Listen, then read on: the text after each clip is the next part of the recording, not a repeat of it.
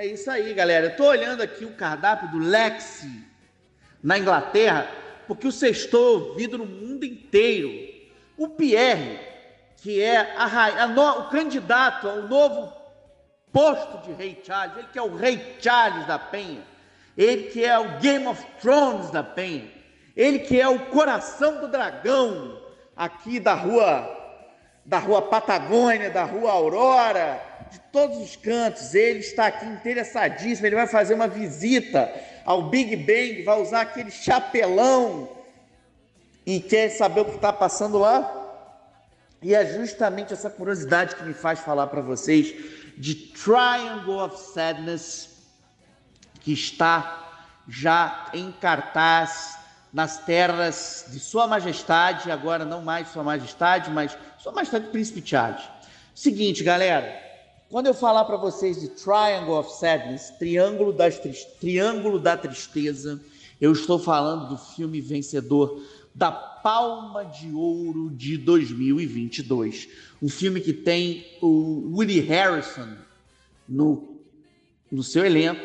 Um filme dirigido, escrito, concebido e provocado por Ruben, ou Ruben Ostlund, da Suécia.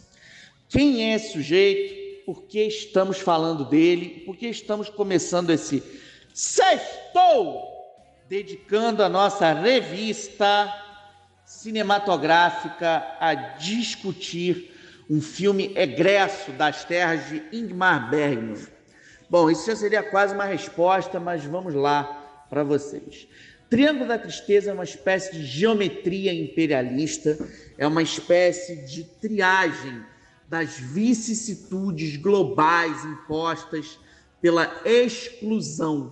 É um filme que começou a sua carreira pelo Festival de Cannes, laureado, então, com a Palma, passou pelo Festival de San Sebastián, passou pela Mostra de São Paulo, onde abriu a Maratona Cinéfila Paulistana e já se coloca como um potencial ganhador do Oscar em algumas categorias, entre elas de roteiro e direção. Filme estrangeiro, ou melhor, melhor filme internacional não será o caso, pelo fato de o filme ser majoritariamente falado em inglês, o que não é o praxe desta disputa, disputa outrora nomeada Oscar Internacional. Pode ser que esse filme entre também em algumas categorias no Globo de Ouro, e isso se o Globo de Ouro parar de pé, porque artistas como Brandon Fraser estão aí virando as costas para HFPA, Hollywood Foreign Press Association, que é a instituição responsável pela produção desse, dessa laurea histórica, que é uma espécie de esquenta para o Oscar, embora não necessariamente seja um termômetro para ele. O termômetro está muito mais nas premiações sindicais de Hollywood Lembrando que o Globo de Ouro já aconteceu, por exemplo, de Dreamgirls ganhar e não levar nada no Oscar. Babel ganhar e não levar nada no Oscar. Então, às vezes, o próprio 1917 saiu em Paris Rex, para citar o Príncipe Namor da festa do Globo de Ouro, e no Oscar não performou como tal. O Globo de Ouro está em crise por conta de acusações em relação a racismo dentro da sua instituição. Não havia representantes das populações negras e havia uma série de controvérsias, de picaretagens, de mutretas lá dentro. Enfim, falando de Oscar, sem a gente fugir do, do Sadness, do Triangle of Sadness, queria dizer para vocês que a animação brasileira per, Perlitz, do Ale Abreu, que estava sendo esperada como um concorrente desse ano, vai ficar para 2024, porque o Ale percebeu que não é um bom negócio concorrer esse ano que a gente tem Guilherme Del Toro no páreo com Pinóquio. E o, o filme do Alê, Perlix, que tem Stênio Garcia como um dos seus vozes, das suas vozes, vai ser exibida neste sábado no Festival Animagem, lá no Recife, tá? Recife, que é a terra do meu amigo Júlio Ludemir, que está aqui escutando este podcast, autor de No Coração do Comando. Vamos lá. é, sobre Triangle of Sadness e a relevância desse longa-metragem. É a segunda palma do Oslund no intervalo de cinco anos. A primeira veio em 2017, dada por um júri presidido pelo Pedro Almodóvar para The Square, a arte da discórdia, que acabou sendo indicada ao Oscar. De 2001 para cá, o sueco, nascido no dia 13 de abril de 74, portanto ele tem 48 anos, na região de Styrsö, em Gotemburgo, rodou 10 filmes e 3 videoclipes, tendo despertado as atenções da indústria com força maior em 2014. Esse filme foi refilmado, essa longa foi refilmado nos Estados Unidos, com a Julia Louis-Dreyfus e Will Ferrell. É a história de um casal que vai passar uma temporada numa estação de esqui. Ele, na hora que vê uma avalanche, medra e abandona a família. E ela começa, obviamente, a questionar o seu papel de homem, o seu papel de protetor, o seu papel de parceiro, o seu papel de marido, e ele, obviamente, coloca a própria masculinidade em xeque, a própria força em xeque, criando uma das mais tensas reflexões sobre crises identitárias da história do cinema contemporâneo. O filme americano não chega nem aos pés, apesar do Will Ferrell. É... Uma coisa que eu queria chamar a atenção para vocês: o seu regresso à competição da Croisette se deu agora com uma comédia com ácido sulfúrico nas veias, ambientada em alto mar.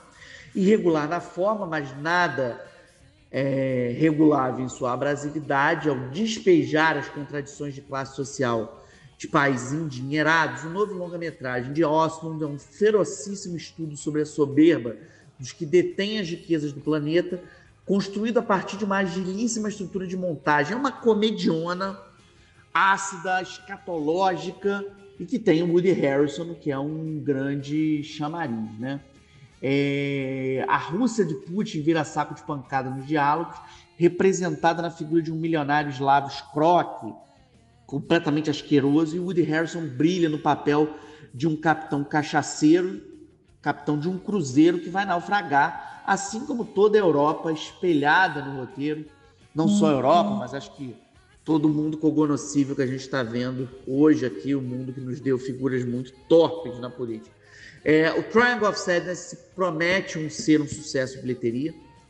Lembrando, lembrando para vocês que esse filme deu ainda o prêmio da Comissão Superior Técnica de Imagem para a sua engenharia sonora por Ostlund, tá?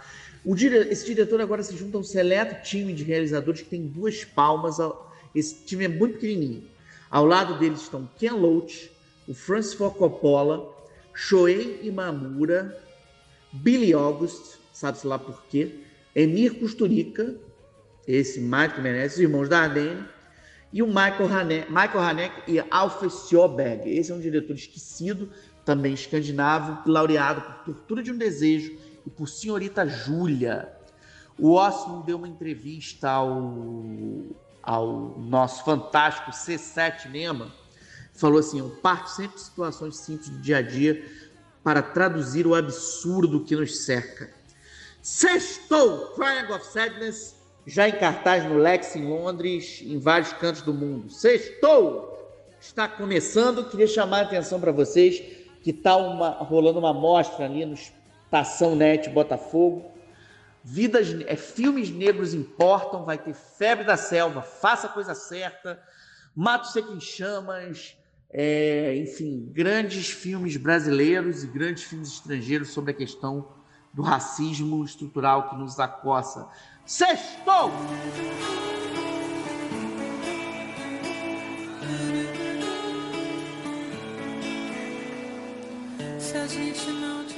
Eu queria dizer para vocês que eu estou começando o segundo bloco do Sextou e eu vou ter uma companhia nobre já aqui para discutir cinema comigo e falar das questões da vida.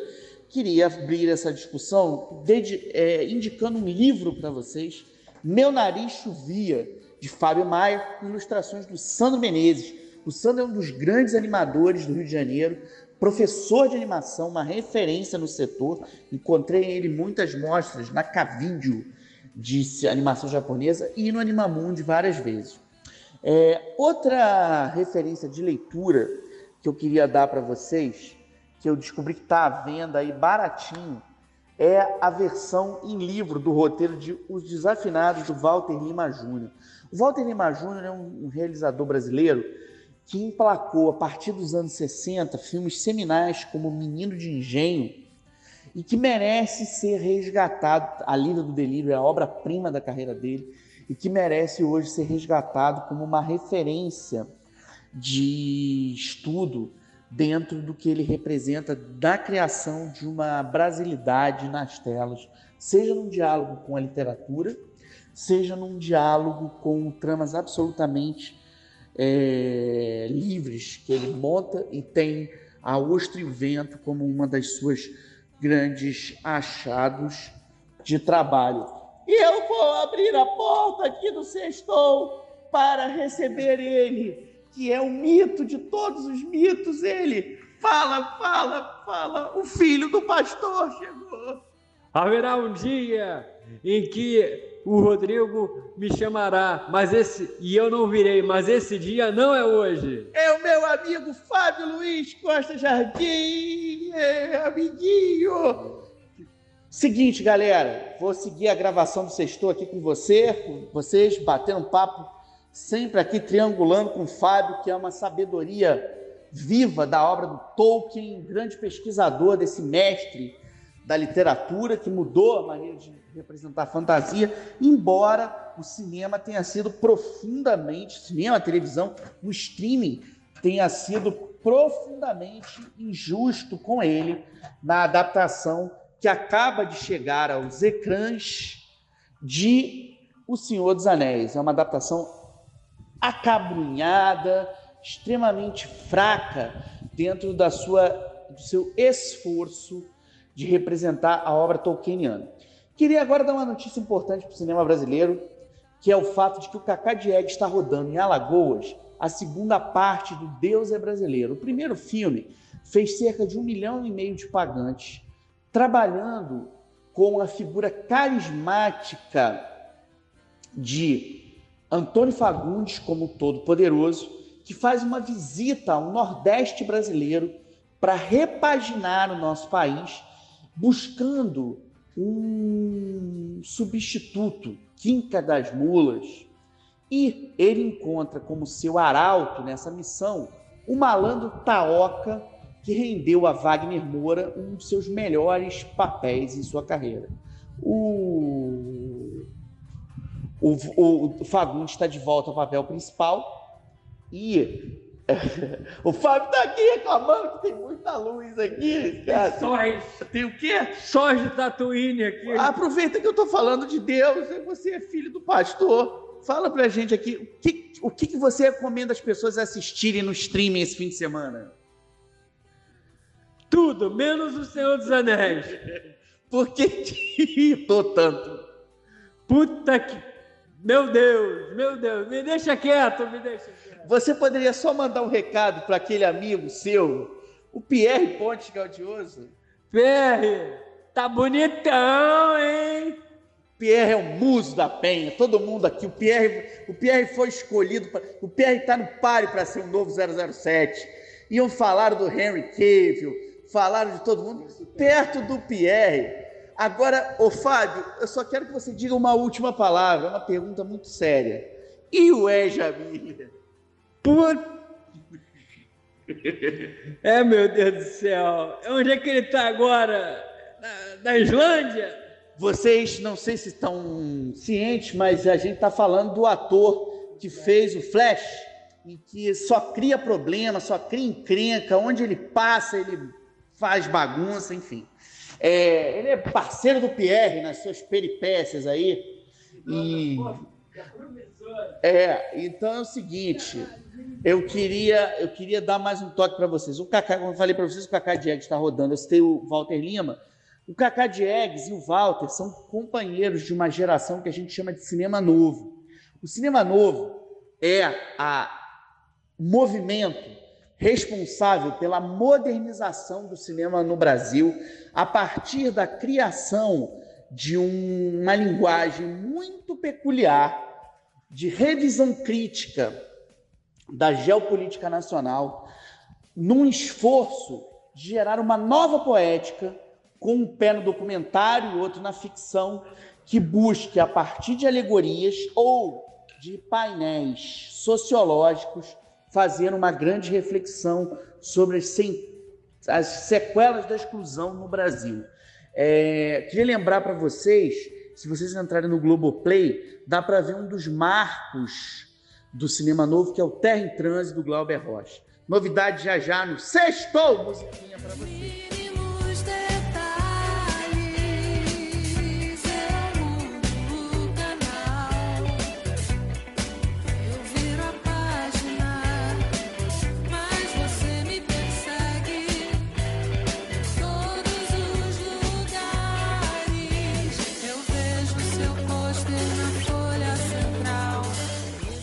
O Animage está bombando lá, já falei aqui no primeiro bloco, falar do, do Poco. O Fábio entrou, me desconcentrei. É, falando disso, o Fábio está mandando um beijo para a Vivian lá em Portugal. Ela é fã do Fábio, ele é fã do gato Tsunami Manuel.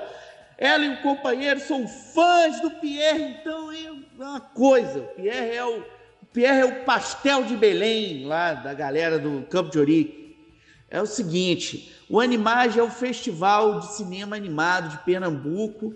Tá rolando até domingo sob a tutela do meu camarada Júlio Cavani. Ele deu uma super entrevista aí essa semana no Correio da Manhã, também no Estadão, falando da produção é, pernambucana de animação que está completando 50 anos. O Marco é o curta Vendo Ouvindo, de Fernando Spencer e Lula Gonzaga, um desenho animado de 72. Nas décadas seguintes, surgiram pioneiros em diferentes linguagens e técnicas, como Xerox em xerografia, computação gráfica em Até o Sol Raiar, isso é lindo, rotoscopia, bolha, recorte, Fazenda Rosa, stop motion, a morte do rei de barro, dia estrelado, as porocas se divertem, mas outros podem ser citados, cada um com uma inovação técnica própria. E a gente tem, por exemplo, filmes como Guaxuma, que teve uma grande Nara Normandi, que teve uma grande especialidade internacional, e principalmente Vinil Verde, do Kleber Mendonça Filho, que na sequência fez o Bacurau, fez Aquários, o Som Redor. Som Redor que está completando 10 anos agora, em 2022. Nessa seleção do Animage, que termina nesse domingo, tem, como eu falei, o Perlips, do Ale Abreu, meu tio José, que ano passado concorreu no Festival do Rio, e tem o Wagner Moura como uma das suas vozes. Tem também uma seleção de filmes africanos com pérolas como Drunken Dreams, de Esther Kemi Gabadamosi, e God Flowers Today, de Gibril Mairi Falha, são produções da Nigéria. Queria falar para vocês que a Nigéria desenvolveu uma, uma questão muito curiosa. A gente fala muito de Nollywood. Nollywood é Hollywood nigeriana, é um termo que apareceu nos anos 2000. É uma curiosidade, assim, o país mais populoso da África, com 206 milhões de habitantes espalhados por um território de 923.768 quilômetros quadrados, a Nigéria inaugurou em 92 com o filme Living in Bondage de Chris Obi Rapu, uma tradição de longas metragens feitos com parcos recursos, usando inicialmente o VHS e depois os DVDs, sempre em diálogo com as cartilhas de gênero, comédias, thriller, terror, que alcançaram uma marca de produção de 1.200 títulos por ano. A força dessa produção ganhou um apelido, Nollywood, é, ao lado de metrópoles como Lagos, capital econômica daquele país, o império surgiu, estabeleceu-se, prosperou, exportando filmes via web e, numa determinada época, em DVDs piratas, já vislumbrando a streaming como um veio de aproveitamento, de investimento, de escoamento, enfim. Hoje em dia a gente tem empresas lá como a, empresas lá como a My Management Company que buscam entender um pouquinho dessa realidade é, nigeriana, que tem diretores como Kemi Adetiba e Miki Akimolayan como nomes importantes da sua história, assim, filmes que marcaram época, tiveram muita. É engraçado que quando aparece Exu, Exu aparece como uma espécie de Jason de sexta-feira 13. É uma coisa, no mínimo, inventiva e, no mínimo, curiosa aí desse cinema na Nigéria, que como a gente vai poder ver aqui no Animais, quer dizer, a gente, a turma lá de Pernambuco, Esse festival, o Animage, ele acabou ganhando. Vocês percebem que eu estou muito bem da garganta.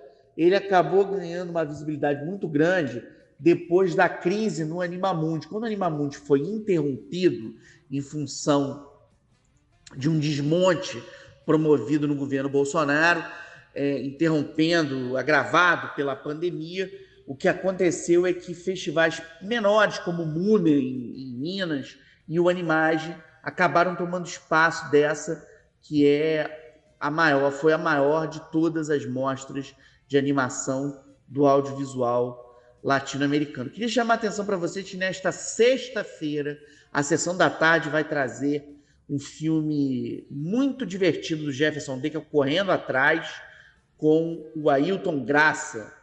Tem Juan Paiva no elenco, uma participação do Lázaro Ramos e Juliana Alves aí na sua narrativa, que é uma narrativa bem divertida. E no Corujão, às três da manhã, tem o 13 terceiro Guerreiro, de John McTiernan, diretor que foi resgatado no último festival de Mar del Plata, com uma mostra aí, uma homenagem, enfim, uma exibição de filmes como Duro de Matar e Predador.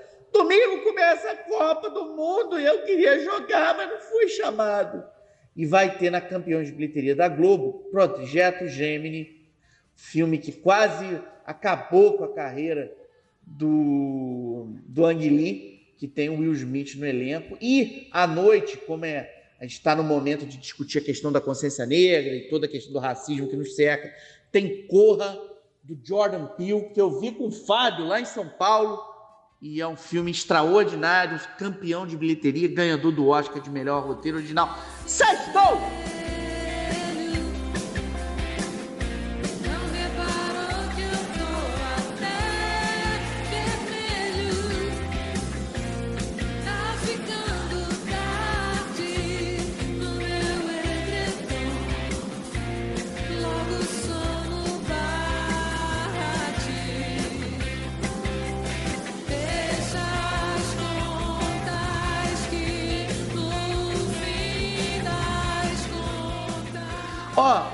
Bardo do Alejandro Gonzalez Iarritu tá estreando na Netflix já já, de olho numa indicação ao Oscar, obviamente, depois de ter passado sem prêmios pelo Festival de Veneza, onde ele era encarado como um potencial favorito a prêmios, mas ele está aqui no Brasil, no Cine Santa Teresa, no Espaço Taú, no Estação Net Gávea, Estação Net Rio, Kinoplex Fashion Mall, Kinoplex Leblon, Globoplay, quem ainda não viu Adão Negro com The Rock segue em cartaz. E eu queria citar o Paloma, filme que ganhou o prêmio é, de melhor atriz no Festival do Rio, dada Kika Sena, uma arte educadora, e ganhou o prêmio do Troféu Redentor de melhor longa-metragem, coroando o cinema de Marcelo Gomes, que já já volta aí numa homenagem ali no Estação, com seu cinema Aspirinas e Urubus. É a história de uma mulher trans que quer casar na igreja é um filme belíssimo do Marcelo. O que vê na streaming esfera? Quem tem Amazon, pula o Senhor dos Anéis e vê Chirac de Spike Lee, que é um musical que ele fez tendo o Wesley Snipes e a Angela Bassett no elenco, baseado na história de Lisístrata, interpretada pela Tayona Paris. Tem na Globoplay a Suzana Lira bombando com a série do Casa Grande, e com o filme Não Saia Hoje, de 2016, sobre um efeito da polícia e reação ao PCC. A Netflix trouxe O Milagre, The Wonder, que a gente já falou muito aqui com a Florence Pugh, que a gente viu lá em São Sebastião, e na Paramount, onde o Sylvester Stallone estreia no dia do Natal com seu Tulsa King, tem os 800 Babai de Guanhu, que é o grande sucesso de bilheteria da, do ano da pandemia, e ele é um exemplar do que a gente chama de main melody, que é o termo utilizado para falar das, dos épicos patrióticos de guerra da China. O Pierre, que está pensando em visitar Pequim, depois que eles fizeram o seu concurso para 007 e derrotar Ashton Kutcher, o Pierre já pensou em ser o Wolverine mas ele achou que aquelas garras não ficariam muito bem, que ele tem mais a ver com 007. Ele gosta muito do Jorge Lazembe, que fez o Serviço Secreto de Sua Majestade. Eu termino esse sextou deixando um abraço para meu amigo João Gabriel, e para o seu pai, o Alex Serafim, que não é Alexandre, que é o diretor, produtor e muso do Sextou! Bom.